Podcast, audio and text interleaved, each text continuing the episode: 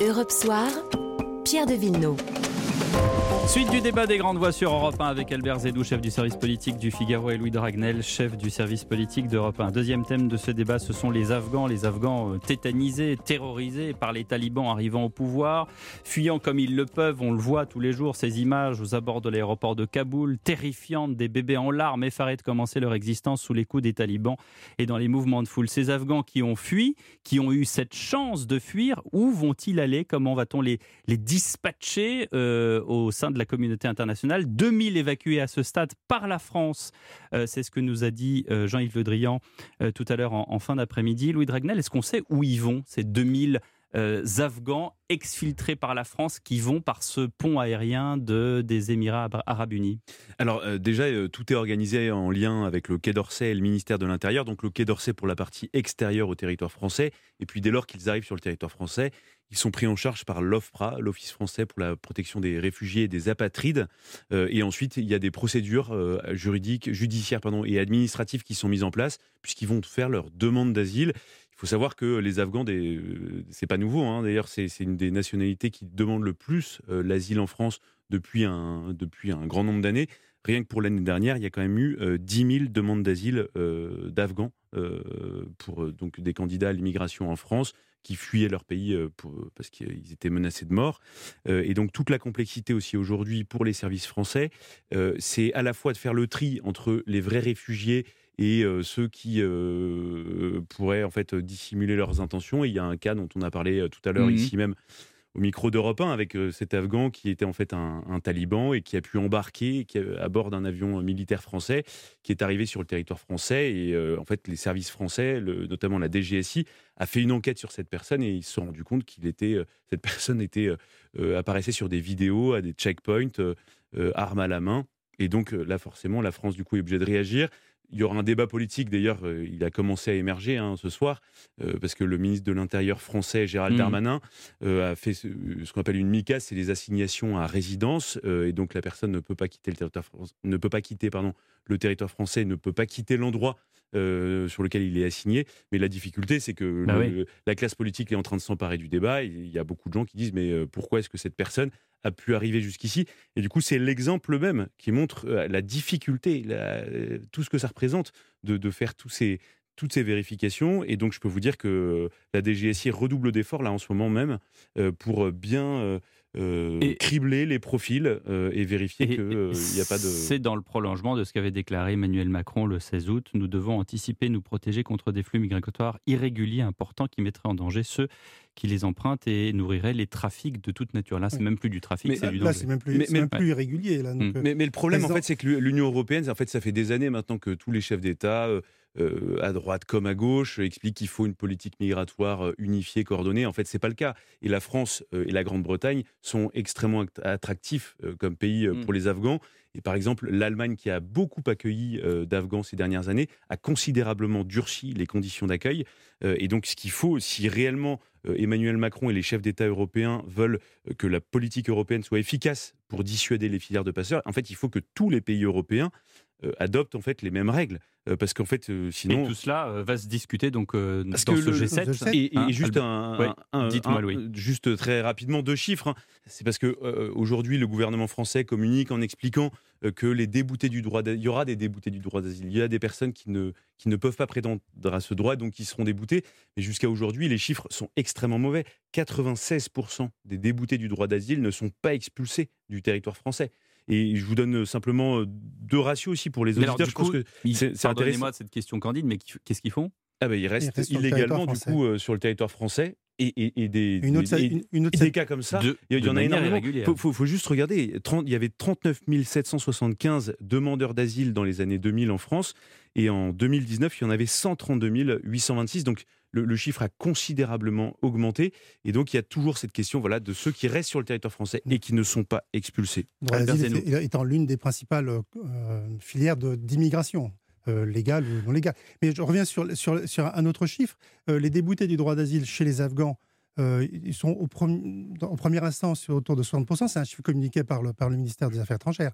Mais après, après puisqu'ils ont le droit de faire appel, après appel, ils arrivent à 90% d'accepter. donc, euh, donc il y a très très peu de, très peu d'Afghans jusqu'à présent qui étaient déboutés du droit d'asile. Hein. Qu'est-ce qui va se discuter demain dans ce fameux G7 Parce que est-ce que ça va être une grande discussion où tout le monde va, j'allais dire, regarder euh, le bout de sa, feuille en se disant tiens qui va parler le premier? Ou est-ce qu'il va y avoir vraiment des décisions? Eh bien, comme à beaucoup de ces sommets internationaux, il y a, en fait il y a plusieurs types de pays. Il y a ceux qui sont prêts à payer mais qui veulent pas en accueillir. Souvent, ce sont les pays frugaux européens ou les pays euh, d'Europe euh, plutôt de l'Est. Hein. On pense notamment à l'Autriche, euh, mmh. le chancelier autrichien, qui a déjà, annoncé que lui, pour lui, c'était hors de question.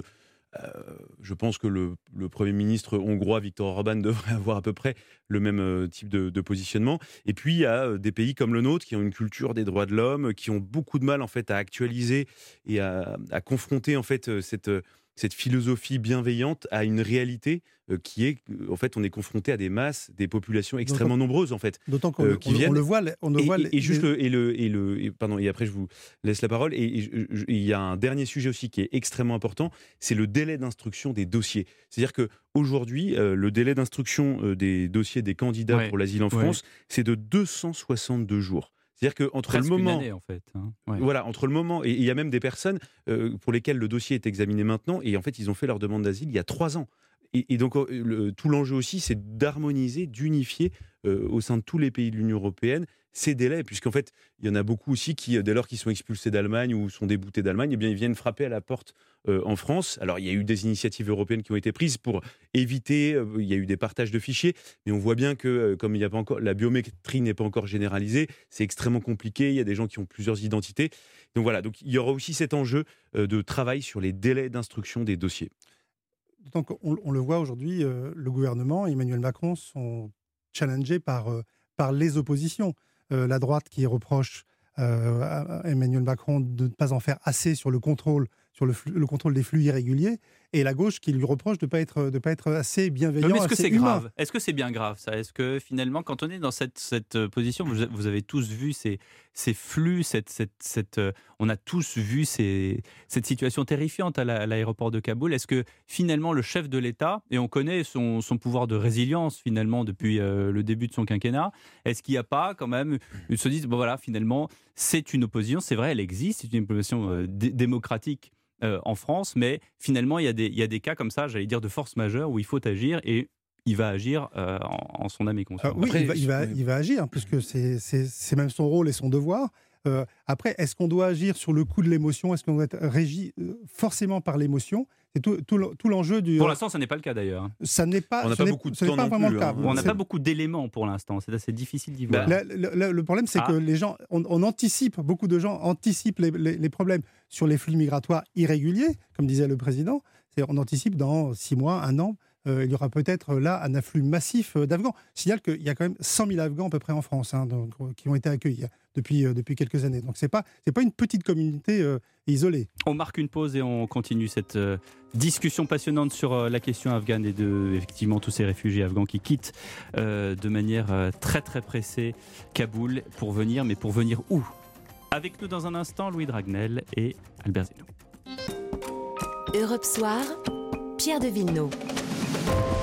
Dernière partie du débat des grandes voix sur Europe 1. Nous sommes ensemble jusqu'à 20h et le débat des grandes voix c'est jusqu'à 19h l'heure du journal avec Louis de Ragnel, chef du service politique d'Europe 1 et Albert Zenou, euh, chef du service politique du Figaro. Cette question afghane qui nous préoccupe. Vous disiez quelque chose de très important Albert Zenou juste avant la pause. Vous disiez qu'effectivement le chef de l'État ne devait pas, ne pouvait pas et ne, euh, sans doute ne, ne, le fera pas, ne réagira pas sous le coup de l'émotion c'est un principe même euh, de, la direction d'un pays.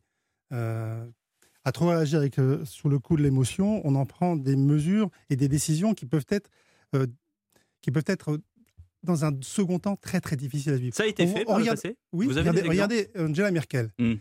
La vue d'un petit enfant, c'était atroce, hein, de, petit, donc sur, le, sur, le, sur, le, sur la plage, mourant comme ça, donc c'était atroce. Et ça a déclenché une vague d'émotions générales. Et l'Allemagne, et Merkel, sans en référer à quasiment personne, a décidé d'ouvrir grandes les, frontières. Donc elle a eu euh, plusieurs centaines, euh, plusieurs même millions, de, un ou deux millions de, réfugiés qui sont arrivés. Euh, ça a été difficile à vivre pour les Allemands, pour, son opposition, pour elle, pour sa majorité, pour, la vie des Allemands, pour la vie des Européens. Ça, ne se prend pas comme ça. Et, donc, à, ne trop réagir sur, sur le coup de l'émotion, euh, il est, on, en, prend des décisions qui ne, qui ne sont plus rationnelles. Or, on doit avoir de la, ration, de la rationalité et le plus possible dans, une, dans la direction d'un pays, et surtout d'un grand pays. On ne peut pas euh, décider comme ça. Euh, parce qu'il y a eu. Et c'est atroce, hein, ce qui se passe en Afghanistan, c'est atroce. Emmanuel Macron, mon cher Louis Dragnel, Emmanuel Macron, comment va-t-il agir? On sait qu'il écoute, on sait qu'il consulte, on sait qu'il pose la question à beaucoup de gens. On sait aussi que souvent, le final cut, c'est lui. Hein. Absolument, absolument. Il y a juste une petite chose sur laquelle je suis pas d'accord avec vous, sur la, la, dictature de l'émotion pour caricaturer. Je suis mmh. entièrement d'accord avec vous, mais après, il doit agir. Ah C'est-à-dire que son rôle, euh, il y a une catastrophe qui se produit, euh, la, la, voix de la France, c'est quand même quelque chose de très important. Et je trouve que là, pour le coup, Emmanuel Macron a raison mmh. d'essayer de, s'exprimer. Alors, les oppositions trouvent que c'est trop, pas assez. Ça, c'est le jeu classique. Et, je pense c'est ce qu'on disait tout à l'heure. Et je pense euh, très sincèrement que Emmanuel Macron, pour le coup, s'en fiche complètement. c'est, ce que j'essayais de dire tout à l'heure, mais sans, sans, sans, employer ce non, je, pense qu'il il, s'en fiche complètement. Je parce que je suis pas sûr qu'il s'en fiche complètement. en fait, ah on, sait très bien que sur ces sujets-là. Attendez, pourquoi parce qu'il sait, dans huit mois, une élection importante pour, qui le concerne, et il fait très attention à, comment réagissent euh, les électeurs qu'il vise, c'est-à-dire la droite. Hmm. Donc il a, il a clairement euh, euh, ciblé cet électorat-là, et il fait Donc il marche sur des œufs. Il marche sur des œufs, bien hmm, sûr. Hmm. Et donc il ne, il ne, veut pas trop, trop, trop embêter les électeurs de gauche pour qu'au second tour, ils puissent voter quand même pour lui. Mais il faut au premier tour que l'électorat de droite euh, reste, reste dans son camp. Louis oui. Euh, non, mais bien sûr. Mais, mais après, c'est euh, quelqu'un, qu'on l'aime ou qu'on l'aime pas, qui aime toujours agir de manière très indépendante. D'ailleurs, même ses opposants. il n'est pas, mu que par ça. Hein, hein, exactement. bien sûr. exactement. Mais après, oui, toute l'évocation des questions migratoires, de la menace migratoire en France, clairement, oui, c'est un signal, vous avez raison, qui est adressé à la droite, d'autant plus que ce n'est pas une surprise pour Emmanuel Macron ici même sur Europe 1, on avait révélé l'existence d'une note de la DGSI, il y a à peu près, euh, c'était un mois et demi avant le début de l'été, euh, qui mettait en garde les autorités françaises en disant attention, s'il y a un départ des Américains euh, net et sec, eh bien, il y a un risque extrêmement important de vagues migratoires euh, à destination de la France parce que précisément la France est très attractive. Donc Emmanuel Macron a pu se, se préparer à ça. Ensuite, je pense que euh, vis-à-vis de la droite et pour rentrer un peu dans le débat politique, il y a une seule chose qui compte maintenant, ce sont les actes. C'est-à-dire que euh, vis-à-vis des électeurs de droite, Emmanuel Macron a fait des grands discours, des très beaux discours qui touchent, qui peuvent toucher les électeurs de droite. Mais là où ça pêche, c'est sur les résultats, c'est sur l'exécution. Et maintenant, on va voir, parce que Emmanuel Macron, donc là encore, a fait des, des grands discours et tout ça. On verra si réellement euh, la voie de la France permet de limiter les flux migratoires, si réellement euh, on réussit à euh, accueillir dignement les Afghans qui méritent de l'être, parce que pas question de refaire l'histoire avec les harkis, hein, parce que on a une histoire qui est, qui est, assez forte par rapport à ça. Et, donc, pour Emmanuel, il faut, faut, quand même pas oublier, le 19 mars 62, anniversaire des, des, des, accords d'Évian, ce sera en pleine campagne présidentielle. Bref, c'est un autre sujet, mais c'est ça reste quand même un traumatisme pour tout leader politique. Et donc là, maintenant, on va regarder les actes et on verra réellement si Emmanuel Macron assume cette politique parce que euh, sur, l'immigration, c'est toujours très compliqué. Il faut assumer de dire non à certaines familles. Vous parliez d'images d'enfants, de familles qui crient, qui, qui, clament leur amour de la France. Et bien parfois, c'est très très difficile, mais c'est ça aussi la politique, la décision politique. Et bien, il faut savoir dire non. Il faut savoir dire non. Et alors, du côté des Américains, parce que ça, c'est intéressant, nous, on est à, à, 2000 Afghans évacués par la France via les Émirats Arabes Unis. Les Américains, ils sont à 37 000. Qu'est-ce qui se passe du côté de Washington? Comment est-ce que, Albert Zenou, comment est-ce que vous, voyez la situation? Est-ce que c'est un. J'ai pas envie d'employer le mot de rattrapage de, Joe Biden, qui est extrêmement critiqué par le départ des, soldats américains, mais est-ce que, d'une certaine manière, voilà, il veut montrer que les Américains sont là aussi?